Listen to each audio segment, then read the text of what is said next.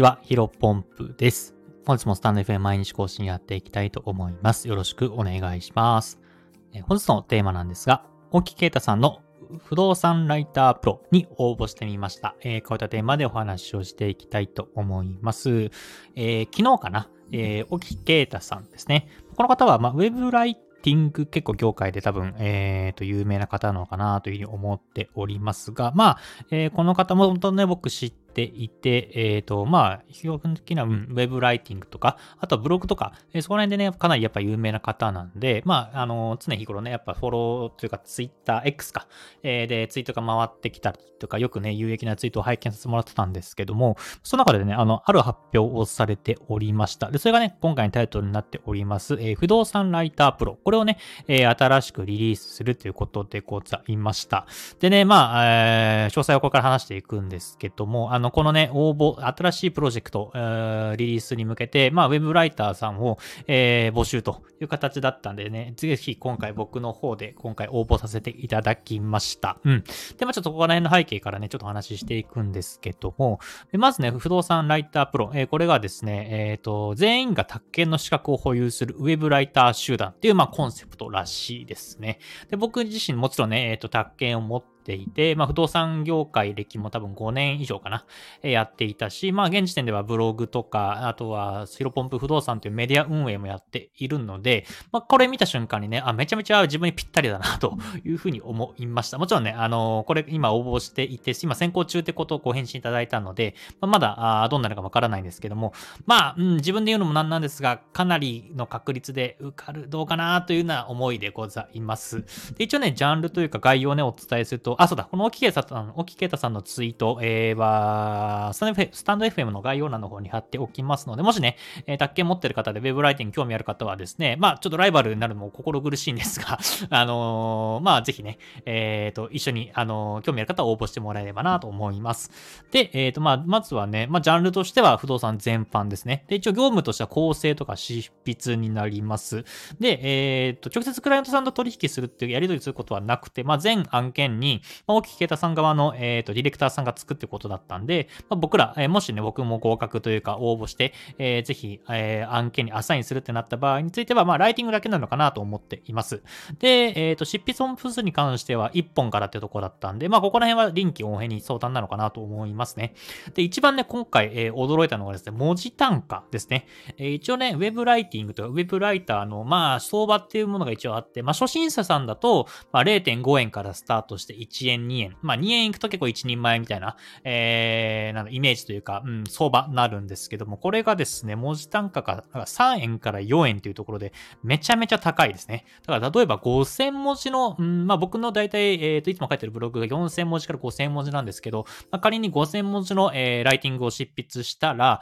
えー、まあ仮じゃマックス4円だとしたら、えー、1記事で2万円っていう計算になります。もちろんね、内税とか、えー、源泉徴収があるので、多分源泉徴収だと10%ぐらい引かれたり、えー、内税だと、まさこれか、あれが、えー、10%込みだと思いますので、まあ、どうだろうな、20%とか15%ぐらいは引かれるかなと思うんですけど、まあ、それでもかなりの高単価だなと思いますね。うん。で、まあ、うん、ここら辺はやっぱり大木啓太さんさすがだなっていうところで、あ僕自身もね、やっぱ宅建持っていて、うん、やっぱりどうしてもね、1円とか2円とかだと多分この案件はね、ぶっちゃけ応募してないなと思います。まあ、大木啓太さんと繋がれるっていうところを考えると、まあ確かに1、2円でも応募してたかなというふうに考えますけども、うん、やっぱり一番僕がこの中でね、えー、今回引かれた応募してみようときっかけ、一番のきっかけは、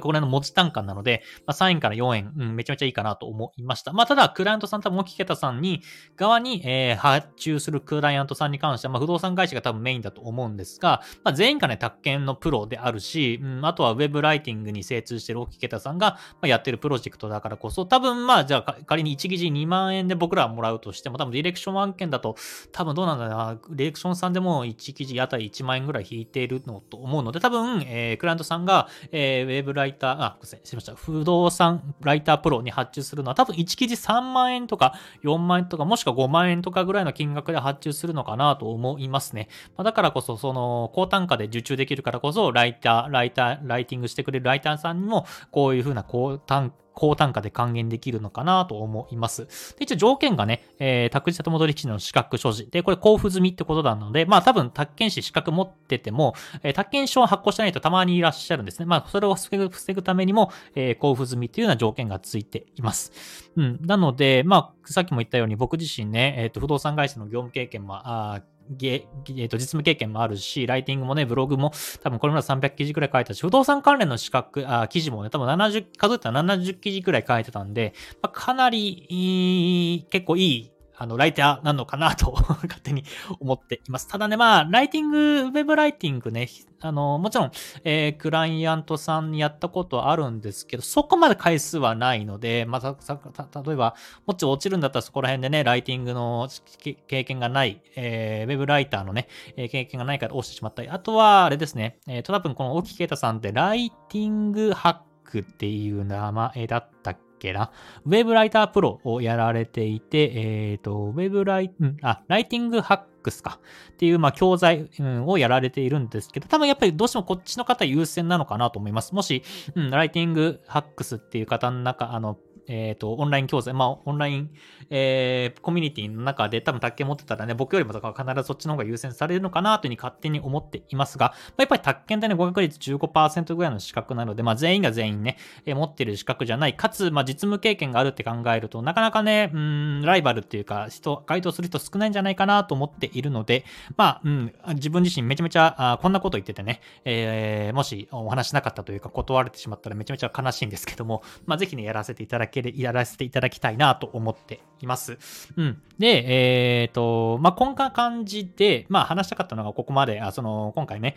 不動産ライタープロっていうものがあって応募しましたよって話なんですけども、ここからもう少し踏み込んだ話をしたくてですね、それ何かというと、まあ、今まで自分たち、自分自身がね、えー、培ってきた経験っていうのは何かしらこんな感じで、えー、チャンスというか、巡り合わせが、えー、何かしらあるんじゃないかなというふうに思いました。で、まあ、やっぱりね、僕もね、えっ、ー、と、ウェブ業界とか IT 業界、最初はね、えっ、と、不動動産業界を辞めて、IT エンジニアになったんですけども、エンジニアのね、えー、面接の中で宅建を持っていますと。で、宅建持っててなんか不動産業界に、なんだろう、辞める、もったいなくないですか？みたいなことをね、面接官に聞かれた、質問されたのがめちゃめちゃ印象に残っていて、別にその時は僕何も思わなかったんですが、確かにまあ言われてみれば、まあ5年間ね、不動産業界で培ったノウハウっていうのをまあほぼ全て捨てて、えー、IT 業界というか、エンジニア業界に突っ込んでいくみたいな感じで、まあ確かに5年間無駄だったのかなと思うに、そういうふうな質問を受けてね、あその時初めて感じたんですけども、まあやっぱり自分、その時に自分自身も自問自自問自答して、まあそんなことないなというふうに思いました。やっぱり何かしらね、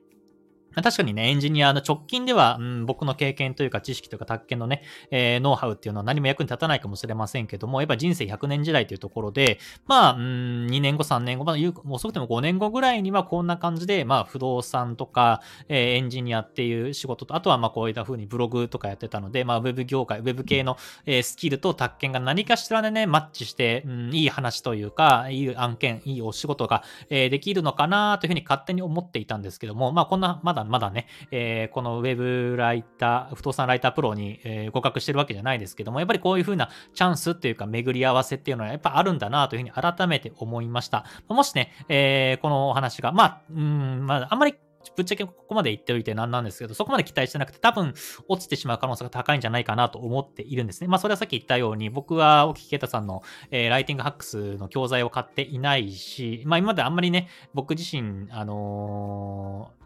認知はしてたけども、そこまでがっつり、あの、何かしらなんかツイートを見たりとかっていうのはされしてなかったので、多分、えー、もちろんね、もともと知ってたんで素晴らしい方だし、何かお仕事ね、えー、できればなというふうに思っているんですけど、やっぱり、えー、そういったところの、えっ、ー、と、僕のそのつながりっていうのは薄いので、多分まあ、落ちてしまう可能性も全然あるのかなと思っています。まあ、もしね、万が一、えー、落ちてしまったとしても、まあ、引き続きこういうふうなウェブスキルと、えー、宅建を何かしら組み合わせた話、えー、お仕事っていうのは、このうち何かしら受注できるのかなというふうに考えています。まあ、なので、えー、今までね、やってきた、あもしね、ご自身の中で経験で、まあ僕は不動産、たまたま不動産でしたけども、なんだろうな、例えば飲食だったりとか、えー、医療関係とか、まあ何でもいいんですけども、そんな経験が、まあ今、ウェブ系のお仕事をされていて、まあ別にウェブ系のお仕事にも限らず、まあ今までね、やられてきた経験っていうのは、まあコネクティングザドットじゃないですか、線と点がつながるみたいな感じで、何かしらに生きてくるのかなというふうに改めて思いました。まあ、なので、